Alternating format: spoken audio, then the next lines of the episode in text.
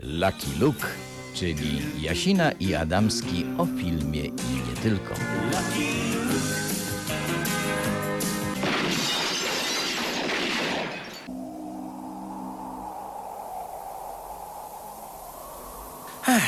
Odryk, dobra nieba, witają Państwa. Najwspanialsi, najcudowniejsi. No dobra, przesadzam. Ale mamy swoje zalety. Łukasz Jasina z Warszawy? I Łukasz Adamski z Olsztyna. No wiesz co, nie, no możesz tak nas e, przedstawiać, jak to słynny kiedyś polski reżyser powiedział, kiedy to na festiwalu filmowym e, w, w Gdańsku chyba jeszcze, wtedy nie w Gdyni, nie, nie przyznano żadnych nagród, to powiedział, no kto ma nas nagradzać, jak sami się mamy nie nagradzać? Jak można żadnych nagród nam nie To dać? był Więc może reżyser o nazwisku się. AGD. Bardzo wybitny zresztą. e, e, tak, jeszcze, nie, to już Gdynia. Pierwsza chyba Gdynia. Ale żarty żartami, proszę Państwa, dużo dzisiaj będziemy mieli rzeczy do pogadania, do omówienia. Niestety tym, którzy e, zachwycili się naszymi europejskimi programami, musimy powiedzieć twardo i stanowczo. Dziś znowu zdominują naszą audycję Stany Zjednoczone i powiem więcej, już chyba nawet jestem w stanie powiedzieć, że w dużej mierze zdominują audycję za tydzień. E, Ale sprawy poważne, Łukaszu, Mhm. prawda? Nie, nie, tutaj nie, tutaj się mylisz, panie Łukasz. Znaczy Nie. nie, sprawy poważne na pewno, tu się nie mylisz, ale za tydzień będzie polski serial Klangor, więc będzie Polska, będą polscy Ale aktorzy, zaraz po filmie z tylko, Judy Foster. Tak, to prawda, no. Ale to wiesz co, to dodamy coś, nie wiem, z Rosji, z Rosji i będzie tylko jeden Wymyślimy coś, amerykański. proszę Państwa, żeby Tak. nie przesadzać. Zwłaszcza do dwóch takich naszych słuchaczy. Ja ich pozdrawiam o imieniu Marcin i o imieniu Michał. E, to jest nasza loża szyderców, bardzo słuszna zresztą.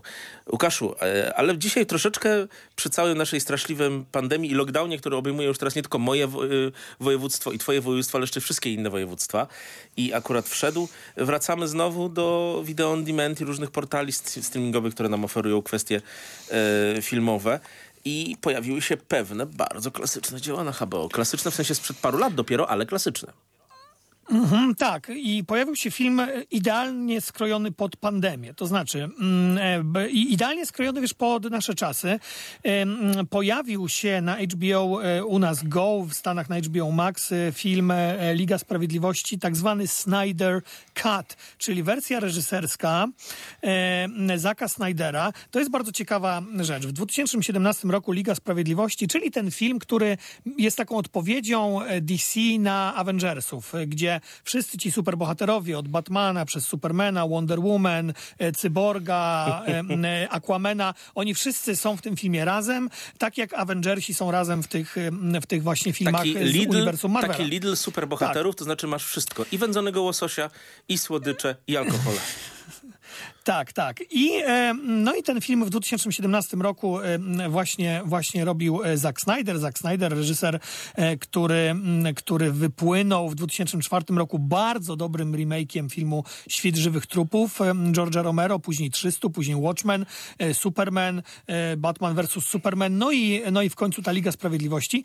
On tego filmu nie skończył, to znaczy on zaczął go robić, umarła mu córka, dużą tragedię przeżył, wycofał się, John Weldon został zatrudniony ten od Avengersów, no i film dostał druzgocące recenzje, to znaczy to naprawdę był bardzo zły film, bałagan totalny, nie wiadomo było co z czym e, zjeść, pożenić i fani e, zaczęli, e, zaczęli się domagać, żeby wyszedł tak zwany Snyder's Cut, czyli wersja reżyserska Fani i, Snydera. tak To się zawsze, taki... fani i tak się zawsze domagają, żeby, wyszedł reżyserska, żeby wyszła reżyserska Tak, wersja. ale wiesz- Znasz tych wszystkich Tolkienowców, no, którzy oglądają Tak, po tak, tak, 15 ale wiesz- godzin. Tak, ale wiesz, to było tak, że z Tolkienem, z e, Peterem Jacksonem było tak, że on sam wymyślił te 10 różnych wersji przysłowiowych, 10 reżyserskich i je wypuszczał, żeby zarabiać pieniądze. A tutaj faktycznie fani zaczęli hasztagi robić. Te hasztagi zaczęły przechodzić do aktorów grających w Justice League, którzy byli, e, by- byli bardzo rozczarowani, że ten film jednak nie odniósł sukcesu. E, Akurat Ben Affleck, który wciela się w Batmana, tego hasztaga nie zrobił, ale, ale inni aktorzy e, go, go, go do siebie wrzucali, na przykład Jason Momoa grający Aquamana. E, No i w końcu Zack Snyder postanowił wypuścić razem z, razem z HBO, HBO, e, znaczy razem z wytwórnią, z Warnerem, który to dorzucił mu 40 milionów dolarów, czy przepraszam, 70 milionów dolarów na dokrętki mu dał.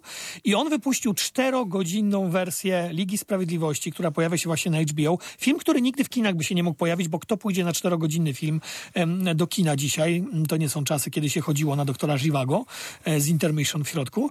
Ja no bym i poszedł. słuchaj, e, Tak, tak, tak. Przepraszam, pomyliłem nazwisko tego następcy jego Josh Wendom, e, który wtedy przejął. I teraz tak, no i słuchaj, ja obejrzałem to na naszym HBO. Wciąż uważam, że jest to bałagan, tyle że rozciągnięty do 4 godzin, ale w końcu e, wizja Zeka Snydera ma sens.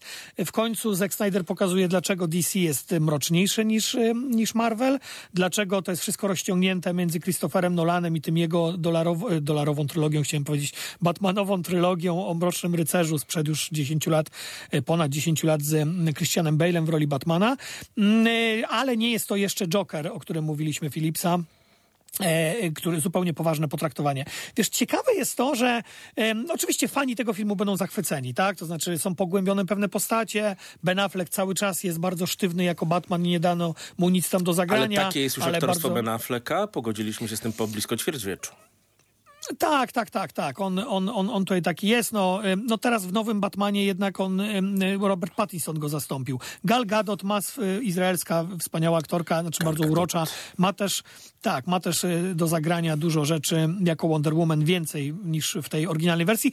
Film jest okej, to znaczy wszystkim fanom y, DC polecam. Natomiast co innego jest ciekawe, wiesz, Właśnie. dlatego pomyślałem, że, że odnotujemy pojawienie się tego filmu. Zauważ, że to jest kolejny film, mm, który jest recyklingiem. To znaczy, to już nie jest tak jak Francis Ford Coppola, który zrobił Death of Mi- Michael Corleone, którego omawialiśmy, czyli nową wersję trzeciej części e, Ojca Chrzestnego, e, gdzie tam przemontował to jest, wiesz, film, który jest z 2017 roku i to nie jest taka wersja reżyserska po prostu, że chcemy zarobić na Blu-rayu e, jeszcze raz na jakimś filmie. To jest zupełnie inny film z dokrętkami. E, tutaj jeszcze do, podkreślę, Jared Leto wraca e, w Justice League, pojawia się jako Joker. On, mm, wiesz, mi jest szkoda Jareda Leto, drogi Łukaszu, bo Czemu Jared właśnie, Leto nim wejdę?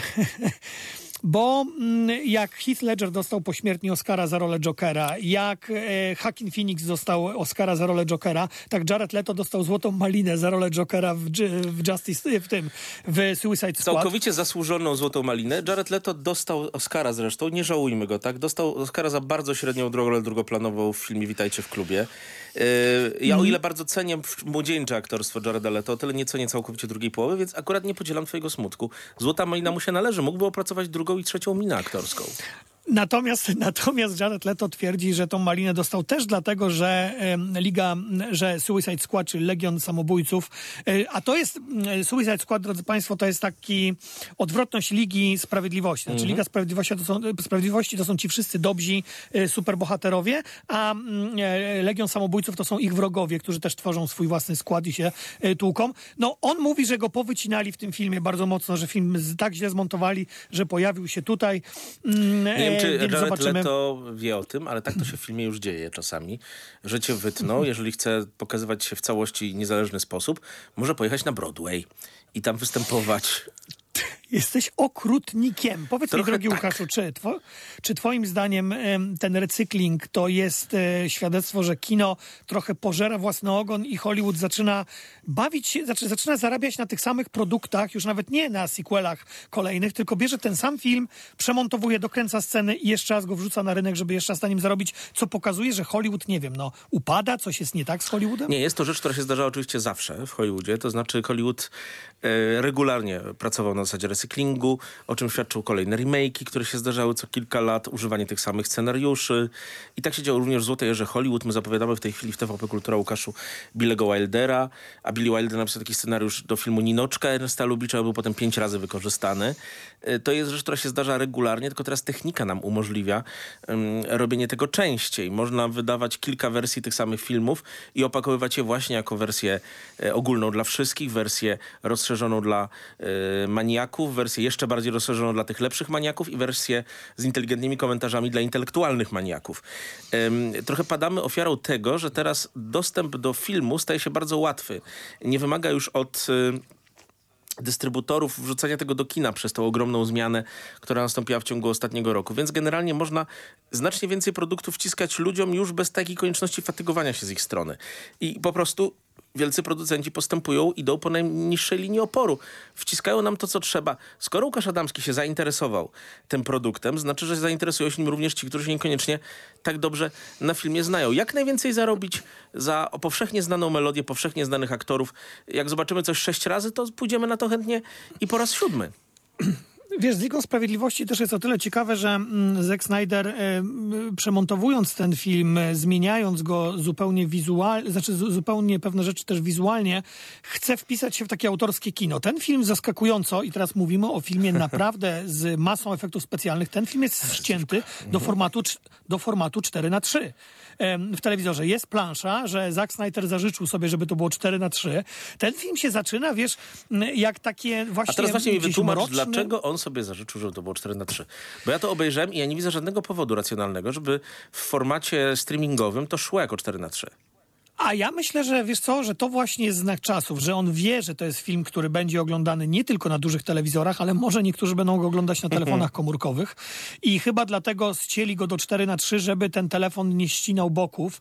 I, albo obejrzał, obejrzał Pawła, Pa- naszego Pawlikowskiego i po prostu, i po prostu obejrzał Idę i obejrzał Zimną Wojnę i zachciało mu się robić artystyczne kino. Ale wiesz co, jeszcze kończąc ten wątek mm, Justice League, e, kiedy widziałem tą listę płac, e, nazwisk pojawiających się e, w tej, w tej, w tej wersji przy tych nowych napisach, kiedy tak powolutku te nazwiska lecą, jak w filmach starych hollywoodzkich, no to słuchaj, słuchaj, wymienię. Ben Affleck, Henry Cavill, Amy Adams, Gal Gadot, Jason Momoa, William Defoe, Jesse Eisenberg, Jeremy Irons, Diane Lane, J.K. Simons.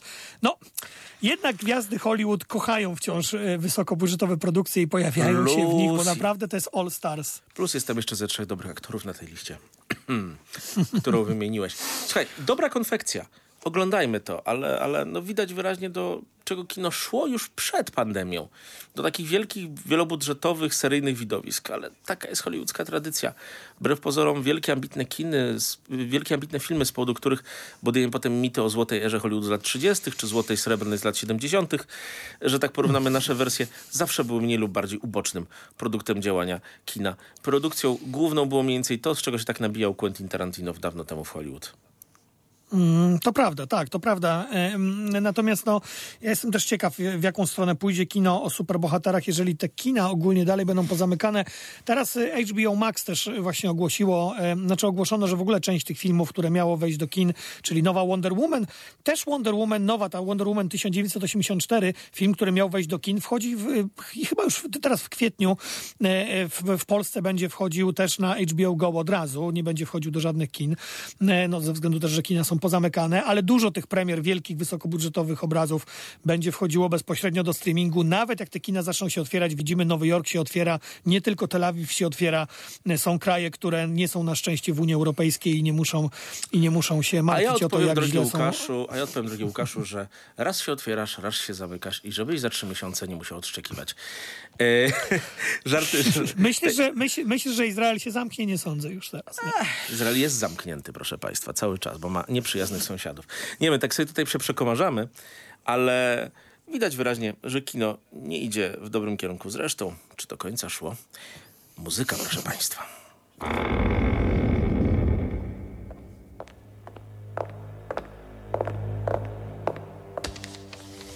All hail to the new king. Party man.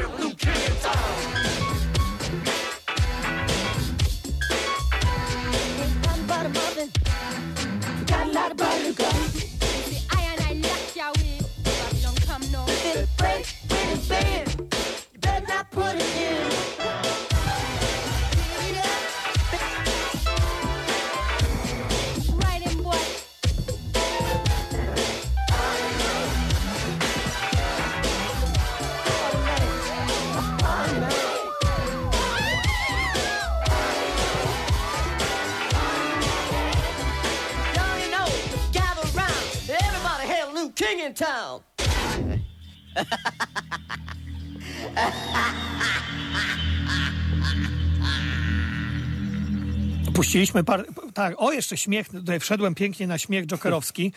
E, puściliśmy Nie umiem Partymena. Prince'a, nie umiem Prince'a. Puściliśmy Partymena, e, puściliśmy Partymena Prince'a, dlatego że jednak, jednak, mimo tego, że ja bardzo lubię Christophera Nolana, e, Batmana, to znaczy ten, tą, tą trylogię o Mrocznym Rycerzu, to jednak blisko mojego serca jest ta gotycka wersja z początku lat 90. E, e, e, Tima Bartona z fantastycznym Michaelem Keatonem jako Batmanem, fantastycznym Jackiem Nicholsonem jako Jokerem. I wiesz co? To był w ogóle pierwszy film, na jaki ja do kina poszedłem jako dziecko. To był właśnie Batman e, w 90 roku albo 89. To był pierwszy mój kinowy film. Muszę powiedzieć, że bardzo Batman. dziwna jest rodzina Adamski, że dopiero w wieku tam 7 czy 8 lat pozwolili sobie pójść do kina. No jednak tu się pochwalę, ale ja już tak z 8 lat wtedy do kina chadzałem. Natomiast akurat wtedy w roku 90 i to są rozliczne e, Od nasze... urodzenia Jasina chodził do kina? Od, No, od drugiego roku życia. rok starszy. Od drugiego roku życia mniej tutaj. więcej. Od drugiego roku życia mniej więcej. Pierwszy film Mhm. był Dawid i Sandy w 82 roku w listopadzie. Ale, ale wiesz, e, zmieniając ten fakt, bo nasze życiorysy paralelne są tutaj ciekawe, bo akurat w roku 90 zamknęli mi kino i ja przestałem do niego chodzić. Na kilka lat. No to widzisz, Więc i wtedy zacząłem grać klasykę, dzięki czemu teraz, proszę państwa, się uzupełniamy. Bo jak ja bym ganiał do kina na początku lat 90., to klasyki wtedy nie oglądał. I mielibyście wtedy dwóch Adamskich, a nie Dokładnie Adamskiego tak. i Jasina. A wiesz co, całkowicie podzielam, dokończając ten wątek, y, twoje spojrzenie na Batmana, bo to jest najlepszy Batman, jaki kiedykolwiek powstał. Ten z Nicholsonem, ten z Michaelem Keatonem, ten z Kim Basinger. Ja wyobraź sobie pierwszy raz, pierwszy, jako pierwszy czytam komiks oparty na tym filmie. Wersję... y, tak. Pamiętam ten komiks. Bardzo dobry komiks, bardzo dobrze narysowany. Później był Powrót Batmana, to był drugi film Tima Bartona. I znowu Michael z- Keaton, tam który okazał się kimś rewelacyjnym w tej roli. Mówiliśmy o nim wielokrotnie. I Michael zobacz, że zawsze- Oscara nigdy nie dostał. Tak, i zobacz, że zawsze były protesty przeciwko temu, kto ma grać Batmana. Michael Keaton to było wielkie oburzenie. No jak mówili, jak Beetlejuice, y, y, tak, y, Sok z Żuka ma grać Batmana. No jak to, no ten komediowy aktor ma grać Batmana, fantastyczny Batman. Wiesz, że on miał Później grać protesty... w t- tą rolę, którą miał Jeff Daniels w Purpuro- Purpurowej Róży w Kairze u Woody'ego Allena, więc popatrz, udało mu się nie zagrać u Woody'ego Allena. Tak, tak, bo on sam zrezygnował. To w biografii, w autobiografii Woody Allen o tym pisał. Ale dobrze, bo my tutaj tak, Woody Allen, Oscary. te wszystkie, a mieliśmy... Oscary. Tak, porozmawiamy zaraz o dwóch, o, dwóch, o dwóch nowościach. Tak, drodzy Państwo, nie uciekajcie sprzed mm, odbiorników, bo będzie o filmie Cherry, też w trzeciej wejście, Mhm. be, wejściu. Będzie o filmie Najlepsi Wrogowie z Netflixa, ale zanim przejdziemy do tego, Oscary. Nominacje do Oscarów, pewnie Państwo wiedzą jakie, więc może nie będziemy wymieniać, kto co dostał dokładnie, ale powiedzmy sobie jedno, drogi Łukaszu. No, nie było nigdy tak różnorodnych nominacji do Oscara pod kątem rasowym. E, to znaczy i pod kątem też... E, p, p, e, Tutaj, Łukaszu, tak. mogliśmy pojęczeć, mogliśmy pokrzyczeć, ale nam Akademia Filmowa pokrzyżowała całkowicie plany. Bo z jednej strony Akademia rzeczywiście spełniła coś, czego się spodziewaliśmy. To znaczy zadbała o to, żeby w końcu były parytety rasowe odpowiednie, żeby aktorzy o innych niż biały kolor skóry y, byli momentami nawet większością w różnych kategoriach i w wielu innych kategoriach. Ale z drugiej strony ty, znany wróg politycznej poprawności i ja, człowiek, który generalnie uważa, że jednak fachowość liczy się przede wszystkim, nie możemy kompletnie nic zarzucić tym nominacjom. Udało się pogodzić wymogi politpoprawności i wymogi fachowości. Dokładnie tak. Mm, z, z tych kilku zaskakujących nominacji mamy mm, główna rola męska, to jest Steven Yeun z filmu Minari. Zresztą ja ten film miałem okazję obejrzeć przedpremierowo. E, No, no piękny, przepiękny film. e, Taki koreański w zasadzie, ale jednak w Stanach Zjednoczonych e, osadzony. Mam nadzieję, że ten film zgarnie trochę Oscarów z pięknym wątkiem chrześcijańskim, w ogóle zaskakujące. Natomiast pierwszy azjatycki aktor, który jest nominowany do, jako najlepszy aktor pierwszoplanowy. Do tego dochodzi pierwszy aktor muzułmański, pakistański Riz Ahmed za Sound of Metal. Też nominacja do Oscara. E, Nigdy żaden aktor, e, e, żaden muzułmanin, żaden aktor z Bliskiego Wschodu nie został w tej kategorii nominowany. wywiady, nie jest przypadkiem jakoś z korzeniami tam umocowany, czy...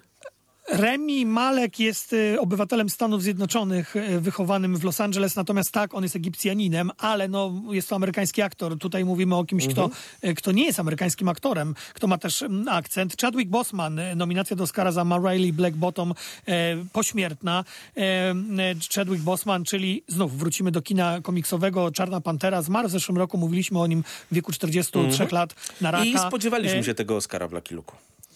W- na razie Złotego Globa dostał, zobaczymy, czy Oscara dostanie. Słuchaj, to jest fantastyczna rola, to jest piękna rola. Obejrzyjcie ten film, drodzy Państwo, na Netflixie. To jest naprawdę wielka rola e, Bosmana. Zobaczymy, czy dostanie Oscara pośmiertnie. Ja bym jednak chciał, żeby Antony Hopkins, 82-letni aktor, najstarszy nominowany aktor e, w historii za pierwszoplanową rolę. Chyba e, Plummer, Plummer miał 89. Eee, za, drugoplan, za drugi plan był nominowany. Fakt, za racja. plan. I Ale dostał co, i z. Hopkinsem się w takim razie z tobą zgadzam, bo dlaczego, dlaczego tak? Po pierwsze by to trochę poszło w kontrze, a po drugie Anton Hopkins jest tak wielkim aktorem, że po prostu należy mu się więcej niż jeden Oscar. To znaczy, żeby dołączył do tego grona wielkich aktorów, którzy mieli trzy lub dwa Oscary. E, To prawda, natomiast myślę, że jednak biały, heteroseksualny mężczyzna jednak tego Oscara, jeszcze starszy, tego Oscara Ale prześladowany. Walijczyk, a ponadto zawsze pamiętajmy o tym, że starcy, osoby starsze, seniorzy też są prześladowani. Państwa, dzisiaj mamy jakiś taki, widzę z Łukaszem, polot ironiczny. Dobrze, że nie nagrywają się nasze rozmowy przed programem, ale wiesz co, ja naprawdę spodziewałem się, kiedy nominacje były ogłaszane, że wiesz, tak sobie pokrzyczymy, pojęczymy. Nie ma się naprawdę w tych najważniejszych Oscarach aktorskich do czego przyczepić. Tak samo w reżyserskich. Słuchaj, to są generalnie bardzo dobre filmy. Ja zaczynam przez chwilę nawet wierzyć w to, że Akademii Filmowej pod wpływem tych wszystkich wydarzeń, które się zdarzyły oraz też głupienia na punkcie polityczno-poprawności, nagle wszystko się odmieniło i zaczęło naprawdę odkrywać, że można takie rzeczy przeprowadzić bez manipulowania i dominowania filmów, które są słabej jakości. Cały, cały, cały też problem jest taki, że części tych filmów, no ja nie miałem okazji obejrzeć, bo nie widziałem ani No- Nomadland, nie widziałem Promising Young Woman, Young Woman, bo za, Young Woman, przepraszam, bo po prostu za, zamknięto mi kina, zresztą Ja wszystkim zdążyłem Promising Young Woman i muszę powiedzieć, że nawet ty byłbyś zachwycony. Kerry Mulligan to jest E, e, Meryl Streep naszych czasów, odrobinę taka ładniejsza, ale to... e, E, Natomiast, natomiast w kategorii najlepszy reżyser dwie kobiety, Chloe Zhao za No Man Land, też chińska reżyserka, która pracuje w Stanach Zjednoczonych Tak i Emerald mm, Funnel Promising Young Woman. Myślę, że któraś z tych pań dostanie Oscara i dobrze, że David, znaczy inaczej, David Fincher dawno zasłużył na Oscara, ale nie za Manka, a jest nominowany i dobrze, że te panie zabiorą mu Oscara. Natomiast no też sześć, sześć innych osób czarnoskórych, Viola Davis e, też nominowana za Ma Riley's e, Viola Black akurat już Bottom, ma za ten Oscara, z tego film. co pamiętam, więc, więc to problem nie jest. Ale powiem ci tak, bardzo jestem szczęśliwy. Ja od dawna nie byłem taki szczęśliwy. No, brakuje mi oczywiście pewnego, pewnej nominacji dla czeskiego filmu, który się nam tutaj bardzo spodobał. Na myśli białą, Tak, tak. białą heteroseksualną kobietę, czyli panią Agnieszkę Holland, którą tutaj serdecznie pozdrawiamy. E, bo akurat chyba nie kibicowaliśmy polskiemu filmowi tego końca. O tak. Natomiast Wilczyńskiego byśmy kibicowali. Słuchaj, jest to chyba jeden z najlepszych nie tylko pod względem rasowym, ale pod względem jakościowym zestawów najważniejszych nominacji Oscarowych, bo też, proszę Państwa, myśmy z Łukaszem przejrzeli kategorie scenograficzne potencjalne i, i scenariuszowe w ciągu ostatnich 4-5 lat. E, czyli te Oscary schodzące tak jakoś straszliwie e, na psy, z coraz gorszymi ceremoniami, z coraz mniej dowcipnymi prowadzącymi, e, z coraz bardziej kontrowersyjnymi nagrodami aktorskimi, które niewiele wnosiły, bo były ewentualnie, jeżeli już dobrym przejawem wykonywania rzemiosła, a, a nie kreacjami. I nie czepiam się Renée Zellweger w tym, w tym momencie. A powinieneś. Powinienem, bo ona rzemieślniczo była niesamowita. Film był bardzo zły. Ona, natomiast mamy naprawdę coś w rodzaju lekkiej odnowy e, kina światowego. E, Raczej I- idziemy w kierunku Parasite'a sprzed roku, który był takim pozytywnym sygnałem tego, że Hollywood się otwiera, e, niż w kierunku jakichś takich tępych filmów gorszych od Sidneya Poitier, ale udających jego talent murzyńskich kreacji.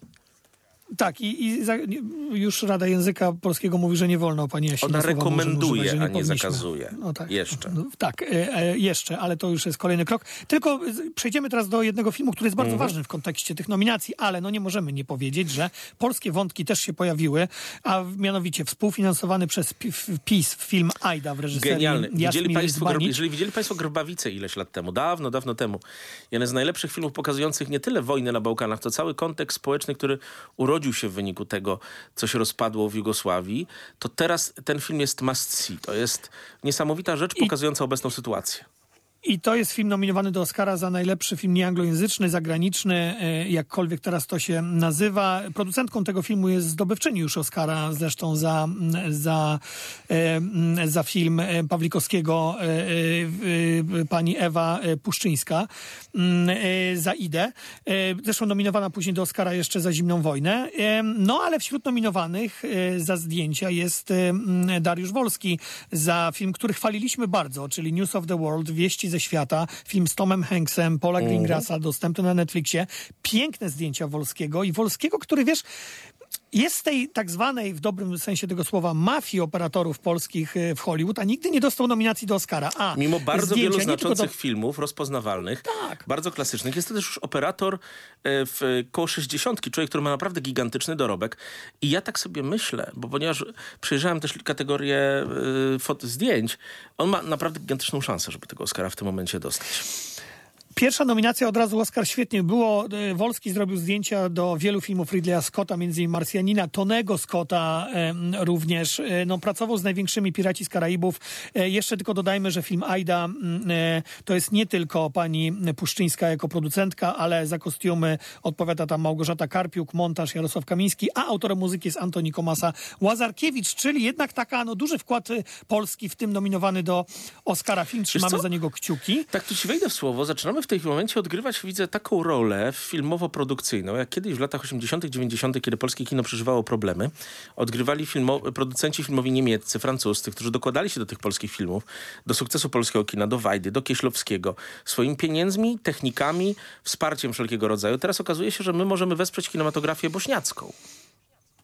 Tak, to jest bardzo, to jest bardzo ciekawe, więc, więc no, trzymamy kciuki mm, za Wolskiego, trzymamy kciuki za Aidę, trzymamy kciuki, ja, ja trzymam za Minari, bo naprawdę to jest mój faworyt oscarowy, choć Nomadland nie widziałem, ale na Netflixie pojawia się film z 2019 roku, Najlepsi wrogowie, The Best of Enemies, film Robina Sam Bissella, Rockwell. jego... Tak, jego, jego debiut, sam Rockwell, zdobywca Oscara za trzy billboardy za Ebbing w Missouri, najwspanialszy George W. Bush ekranowy w filmie Vice. Mm, I on tutaj wciela się w lidera Ku Klux Klanu C.P. Elisa.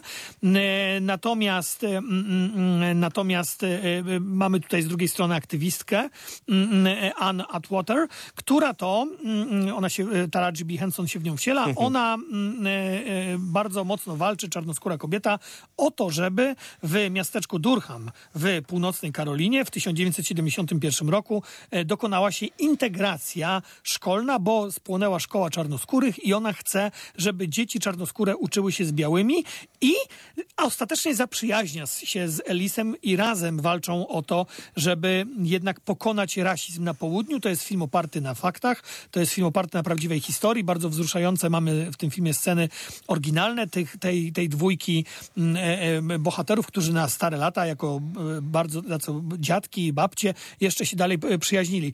Niesamowity film pod jednym względem. To nie jest żadne arcydzieło, to jest film e, mający swoje pewne wady. Niesamowite w tym filmie jest to, że on pokazuje potrzebę dogadania się białych z czarnymi, a ja mam, drogi Łukaszu, i tutaj oddaję ci głos, O, ja mam wielkie, tak, tak, ja mam wielkie po prostu wątpliwości, czy dzisiaj nie zwycięża wizja Malcolma X i czy nie chodzi o to, żeby stworzyć nową segregację rasową i biały ma być diabłem. Kiedy poprosiłeś, żebyśmy ten film omówili, ja oczywiście nie pamiętałem, że go oglądałem rok temu. I to jest też ciekawostka dochodząca tego. Dzisiaj mam jakiś e, napad autobiograficzny, nie mam zielonego pojęcia, drodzy Państwo, czemu. Wyspałem się znakomicie, dzień piękny, E, a jakoś tu się zwierzam. E, Ale jak go sobie przypomniałem, prawda, obejrzałem pierwsze 15 minut i zrozumiałem, że widziałem ten film i bardzo mi się spodobał, to uświadomiłem sobie także, że sam Rockwell, który zresztą tutaj tworzy taką rolę pośrednią, e, to znaczy mógłby być obsadzony w roli straszliwego psychopaty ale Elbing, Missouri, prawda? I parę innych miejsc, gdzie grał, bo przecież on też w Zielonej Mili zagrał takiego straszliwego południowego psychopatę, a e, został obsadzony jako taki bardzo ludzki człowiek. Film przypominający te wszystkie amerykańskie filmy od W upalną noc. Chyba największego klasyka, w którym poznaje czarny białego, prawda? Biały z uprzedzeniami, południowiec i czarny może nie z uprzedzeniami, ale z lękami i z różnymi problemami. I od, i, i od czasu Sydneya Poitier i Roda Steigera w tym 67 roku powstało bardzo wiele filmów, no, lilie polne też Sydneya Poitier wcześniej, z, za które dostał Oscara, pokazujących porozumienie między białymi i czarnymi. I były to również filmy pokazujące porozumienie między czarnymi i białymi, którzy się nie mają prawa porozumieć, prawda? Również takimi ludźmi z Ku Klux Klanu i ludźmi z tej społeczności. I ten film jest w tej takiej klasycznej, dobrej amerykańskiej linii pokazującej porozumienie społeczne. Tego, że amerykańskie społeczeństwo składa się z różnych części, ale one mają żyć w zgodzie. Tego, że można się wznieść ponadto, e, w, poza kulturę, w której nas wychowano i ją odkryć na nowo. To taka trochę retoryka początku rządów Baracka Obamy. I rzeczywiście ta retoryka przynosiła pewne rezultaty, zwłaszcza w Hollywoodzie. I teraz jest od jakiegoś czasu bardzo mocno deptana. E, to No znaczy, właśnie. e, wracamy do Klingsmana. E, sprzed kilku lat. Człowiek Harry Belafonte, który był twarzą takiego dobrego, fajnego amerykańskiego kompromisu, choć walki o prawa obywatelskie w latach 60. i 70. Tam na końcu krzy... jest taka scena, gdzie on takiego staruszka gra i mówi Black Power, Black Power, Black Power. E, I z drugiej strony pokazuje jednak to, ten film, że nie ma w Hollywoodzie miejsca wyłącznie dla w tej chwili dużej rewolucyjności. Jest jednak chęć do pokazywania, że również w takiej Alabamie, bo to jest historia całkowicie prawdziwa, proszę państwa, takie rzeczy były możliwe, że w Ameryce w ciągu ostatnich 50 lat wykonano jednak, mimo całego przekonania ruchu Black Lives Matter, gigantyczną pracę desegregacyjną, pracę polegającą na przyznaniu jednak praw obywatelskich sporej części Amerykanów, którzy ich wcześniej nie mieli i na zbliżeniu się historii. Ale wiesz co? I tu dojdziemy do czegoś, co nam potem wyjdzie przy Cherry. Jest coś takiego, że ci wszyscy biali z tej, z, tej, z, tej, z tej Karoliny Północnej, Południowej, z Alabamy, z różnych miejsc i czarni są bardzo często tak samo niezrozumiałymi dzikusami dla, z perspektywy intelektualisty z Nowego Jorku, bez względu na to, jaki mają kolor. Ich próba zbudowania sobie normalnego życia bardzo często jest składana na ołtarzu ofiary walki o prawa ludu, w której ten lud nie uczestniczy. Tak, tak. I za chwileczkę już będziemy przechodzić do filmu Cherry. Ja tylko jeszcze jedno em, dodam. Bardzo dobrze, że mówiłeś o filmie w, w tą e, w upalną noc Joe Wilsona z 67 roku. To był film, gdzie pierwszy raz, pierwszy raz na ekranie czarnoskóry spoliczkował białego e, e, Sidney Poitier, który ten wcześniej... mu nie oddał, i ten mu nie Lilię- oddał. Tak, i ten mu nie oddał za Lilię. Wiesz, Sidney Poitier był przez lata traktowany trochę jak wuj Tom, to znaczy jako ten Tak. potulny, czarnoskóry, który kolaboruje z białymi, a tutaj w tym filmie uderzył białego policjanta, czarny policjant. Mhm.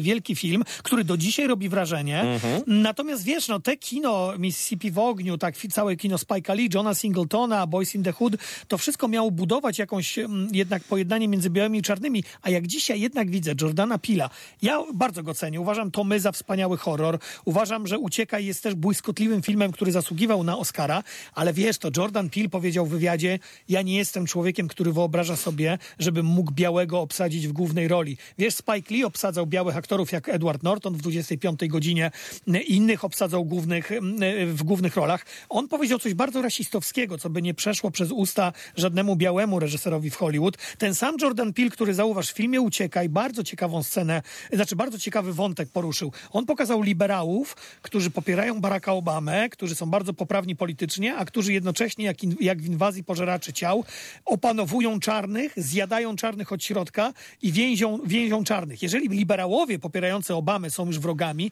to ta rewolucja Black Lives Matter jest widoczna i dlatego ja chciałem ten film The Best of Enemies omówić, bo to jest film, moim zdaniem jednak, ery, która odchodzi, pojednania między czarnymi i białymi i nachodzi, na, nadcho, wiesz, nachodzi taka era, też Belafonte grał w takim filmie na początku lat 90. Brzemię Białego Człowieka, który dzisiaj nie mógłby powstać. John Travolta i on, o tym jak biały jest e, e, prześladowany przez czarnoskórych w Stanach Zjednoczonych, bo jest pozytywny rasizm i moim zdaniem taki pozytywny rasizm nadchodzi. Ja też zrobię autoreklamy, napisałem właśnie w tym tygodniu o tym do plusa minusa, także polecam Państwu ten tekst.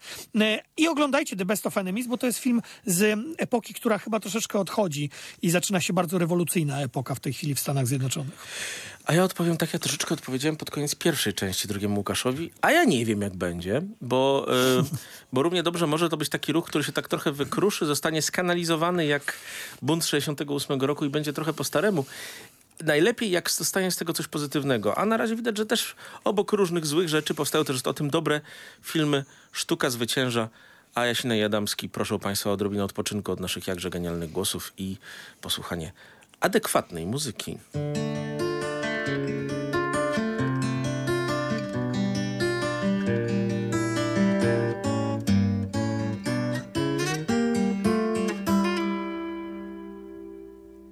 If I save time in a bottle, the first thing that I'd like to do is to save every day till eternity passes away, just to spend them with you. If I could make days last forever. If words could make wishes come true,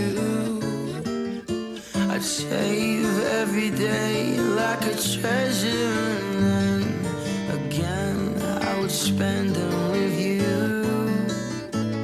But there never seems to be enough time to do the things you wanna do once you find them.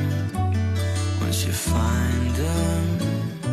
I've looked around enough to know that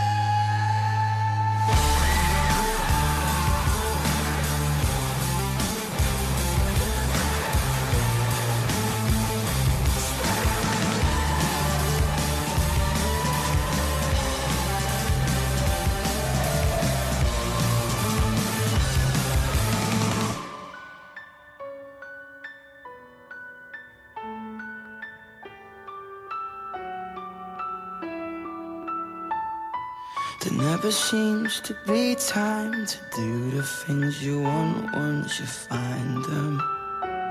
Once you find them. I've looked around enough to know that you're the one I wanna go through time with. Through time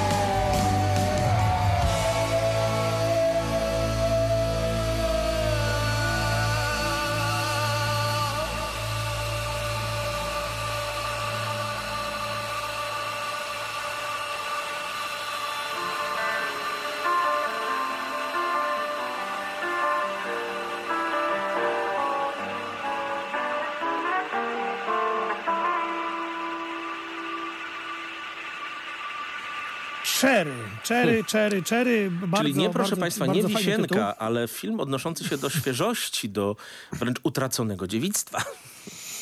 E, Film, e, który pojawia się właśnie na platformie Apple e, TV. Film, który tylko jest na tej platformie, bo jest wyprodukowany dla Apple. Film braci Russo i znów kręcimy się wokół superbohaterskiego kina, bo to I oni Tom najlepszych Holland, Avengersów aktor, nakręcili. który nas cały czas Tak. zaskakuje. Aktor bardzo młody, ale który kilka razy również już zaistniała Lucky Luka pokazał nam aktorski pazur. I aktor, który jest znany głównie z roli Spidermana z Avengersów. A więc poza tym oczywiście całkiem niezły aktor. Tak, e, film oparty na, na w, w połowie autobiograficznej książce, bo to jest taka e, autobiograficzna książka z elementami e, fikcji literackiej Nico Walkera, weterana wojennego z Iraku, który wpada później w szpony narkotyków, zaczyna napadać na banki. Film, który jest powrotem braci Russo w pewnym stopniu do, i do tego, od czego zaczęli, czyli od kina niezależnego, z którego wyciągnął ich Steven Soderbergh i oni później stali się gigantycznymi gwiazdami od właśnie Kapitana Ameryki, od Avengersów. Film, który ma swoje wady, ale film, który naprawdę bardzo dobrze się ogląda. To znaczy, to jest takie kino bardzo dobre, ponieważ bracia Russo idealnie trzy gatunki ze sobą żenią. A mianowicie film o syndromie, syndromie stresu pourazowego. No, drogi Łukaszu, znamy takie filmy jak Bracia Sheridana, znamy wiele filmów o syndromie stresu pourazowego, ale tak naprawdę Najlepsze lata naszego życia 1946, klasyka od 100 lat. Odkąd wojny trwają i odkąd Dokładnie film nauczył tak. się to pokazywać. Dokładnie tak. Znaczy wtedy, kiedy jeszcze nie mówiono o syndromie stresu pourazowego, y, urodzony 4 lipca, Łowca Jeleni, wszystkie te filmy o tym mówiły, więc z jednej strony mamy historię żołnierza, który, mm, który mm, e, po prostu ma problemy psychiczne po tym, jak wraca z Iraku. Z drugiej strony mamy człowieka, który wpada w szpony narkotyków, zaczynając od leków e, na depresję, od innych leków, później opiodów, czyli mamy opowieść o narkotykach, opowiadaliśmy o dzieciach z dworcach ZO i o, mówiliśmy wtedy kino, zachęcamy, żeby na podcaście nas odsłuchać o narkotykach i trzecia opowieść, trze- opowieść o bidokach, o białych bidokach, e, białych, e, Co wykluczonych też z w Stanach Bidoców, Zjednoczonych tak. jest czymś ważnym. Zresztą w ogóle filmy o wykluczonych, robione z pozycji niewykluczonych yy, i dobry rodzaj nasz amerykańskiego kina, czasami naprawdę produkujący niezłe rzeczy, ale czasami potwornie wyższościowy ze strony twórców. Tak, tutaj, tutaj to wszystko jest dobrze wyważone, to jest, dob, to jest bardzo dobrze powiedziana historia, w której to właśnie Tom Holland bardzo przeobraża się, nie jest już tym chłopcem, nie jest tym Spider-Manem e, z Avengersów, tylko jest e, facetem, którego poznajemy na początku, jak jest w, koledżu, później właśnie, jak jedzie do tego, do tego, do tego Iraku. E, Przejęzyczyłem się prawie mówiąc o Wietnamie, bo tam jest cała sekwencja wyjęta z Full Metal Jacket Stanleya Kubricka. Każdy ma swój Full Metal Jacket, na jakie zasługuje. E, tak, do tego wszystko jest podane muzyką arcydzieło. Vana Morrison. Tak, tak. Łamanie czwartej ściany, czyli wchodzi w to trochę Martin Scorsese, tak? E, Więc film jest po prostu dobrze opowiedziany. Ale mm, wiesz co, to jest ciekawe, że to jest kolejny film też, który właśnie dotyka tej, tego problemu e, mm, narkomanii w Stanach Zjednoczonych i tej narkomanii nie takiej, do jakiej przyzwyczaiło nas kino brytyjskie, jak Trainspotting czy Requiem dla snu, ale tego, tej właśnie narkomanii, w którą wpadają zwykli, biali e, mieszkańcy południa, oczywiście, znaczy nie tylko południa, oczywiście czarni też, ale to ostatnio dotyka tej białej biedoty, bo opiody, bo heroina, coś, co pokazywał też serial Farmaceuta na Netflixie, który też bardzo polecam. Tak, narkomanii taniej, narkomanii ludzi biednych, narkomanii, która przestała być już wyróżnikiem dekadencji, wyróżnikiem dużych metropolii, a stała się gigantycznym problemem właśnie nizin społecznych. I, I czasami zaczynam mieć wrażenie tak trochę inaczej niż ci narkomani z dworca Zoo, że stała się też takim sposobem zarządzania dołami społecznymi. My mieliśmy taki film, w którym, y, dokumentalny, w którym przypisywano rządowi amerykańskiemu w latach 80. spiskowej teorii y, doprowadzenie do epidemii narkomanii wśród czarnych Amerykanów. Ja czasami mam wrażenie, że to jest w tej chwili jakiś sposób na życie biednej, białej biedoty w Stanach Zjednoczonych, która właściwie nie funkcjonuje bez narkotyków. Ty znajdź mi teraz amerykański film y, o nizinach społecznych, gdzie te narkotyki nie pojawiały się w ciągu pierwszych 15 minut. Mm, tak, tak, to jest ten wielki, Jak kiedyś, wielki jak kiedyś problem. alkohol w barach, tak? Tak teraz to. I Cherry, wiesz, o ile, jeżeli, no, Cherry łączy te wszystkie tematy i to jest też siła tego filmu, że możesz, że jeżeli nie chcesz się zagłębiać w to kino, które mówi właśnie o problemach tych white trashów, tak, takich jak Elegia dla bidoków, em, nie chcesz wchodzić w kino wojenne, to możesz wejść w Cherry, gdzie dostajesz wszystko e, i jest taka, jak taka wisienka na torcie, jak to, e, tak, e, że masz po prostu e, zarówno dobre kino wojenne, tam jest bardzo dobra sekwencja z Iraku, świetnie nakręcona, też pokazująca amerykańskich żołnierzy, które różne, którzy e, różne rzeczy w tym Iraku robili, bo im gdzieś e, psycha siadała. Mm, I to wszystko jest ze sobą bardzo dobrze wymieszane. Ja też zwróciłbym uwagę, wiesz, w tym filmie na obsadę i na szczególnie jednego człowieka. Nie wiem, czy zauważyłeś, ale kumpla mm, tego, e, tego, tego chłopaka, którego gra Tom Holland, mm, gra Michael Gandolfini. To jest syn Jamesa Gandolfiniego, zmarłego e, już wiele lat temu jego syn, który e, James Gandolfini, no Tony Soprano zmarł e, w Rzymie wiele lat temu i wiesz, e, kiedy ogłoszono, że powstanie film The Many Saints of Newark, czyli prequel rodziny Soprano, w którym to Michael e, Gandolfini, syn Jamesa Gandolfiniego e, zagra młodego, e, młodego Tonego, Corle- e, Tonego, Corle- Tonego Soprano, to pomyślałem sobie, no to będzie słabe. Kurczę, zobaczyłem tego Michaela, tego Michaela Gandolfini i on naprawdę ma coś z ojca. On naprawdę ma to spojrzenie ojca i jest niezłym aktorem. Więc to jest dla mnie też duże objawienie tego filmu w drugoplanowej roli Gandolfini, który może zastąpi nam swojego tatę nieodżałowanego, wspaniałego, wielkiego, nie tylko gabaretami aktora. Idąc w kierunku podsumowania, Pawoluszku, powiem ci, że p- bardzo jestem zadowolony z roli Gandolfiniego, także z innych powodów. Po pierwsze okazuje się, że jednak ktoś jest w stanie obok Kirka Douglasa i Michaela Douglasa przekazać aktorskie geny czy rodziny fondów, bo Washingtonom to się nie udało. Muszę niestety wrócić do tego. Okrutnik. Ale nie, nie udało się i to wprost muszę powiedzieć. Nie, to prawda. E, jak jest jeden zły film, to można powiedzieć, że źle oświetlił, albo wycięto to wszystko w montażu, jak powiedział Jared Leto. Ale w wypadku e, dwóch filmów to już nie jest to. Słuchajcie, proszę Państwa, Cherry daje nam wszystko to, czego po takich filmach oczekujemy. Elementy z tego całego kina. To nie tylko elegia dla bidoków z jej jednak mimo wszystko happy endem, bo tutaj nie możemy Państwa tego zdradzić, nie jest tak dobrze jak w elegii dla bidoków. Łączy wszystkie gatunki i jest naprawdę dobrym filmem aktora, który moim zdaniem w ciągu najbliższych 10 lat powinien dostać Oscara. Jest tym chyba z najzdolniejszych aktorów młodego pokolenia. Ja cały czas przy Holandzie będę tutaj tkwił. Ostatnie pół minuty, Łukaszu. Myślę, że Cherry możemy Tak, polecić ja śmiało każdemu. Tak, tak, Cherry możemy polecić i Tom Holland idzie drogą Andrew Garfielda, który również po roli Spidermana zagrał u Scorsese'ego w Milczeniu i u Mela Gibsona Po w czym Przełęczy kariera mu chlapła, coś, co mnie dziwi. ale, ale coś jest w tym Spidermanie, że jednak możesz się wybić i pójść e, szerzej. E, tak. A ty nas poleć teraz. Tak. Tobey Maguire. Nie, Tobey Maguire grał, grał. Też mu potem nie szło. Grał. E, proszę Państwa, klasycznie. Podcast Radia dla Ciebie. Spotify, Apple Podcast, Google Podcast i wszystko. Tam będziecie musieli, mogli słyszeć dźwięcznych, jak u świętego Antoniego Spadwy, głosów Adamskiego i Jasiny. A Państwu bardzo, bardzo dziękujemy za dzisiejszy program. A na zakończenie... CC SpaceX, najbardziej obidokowego filmu, e, najbardziej lubianego przeze mnie obidokowego filmu, czyli Z córki górnika.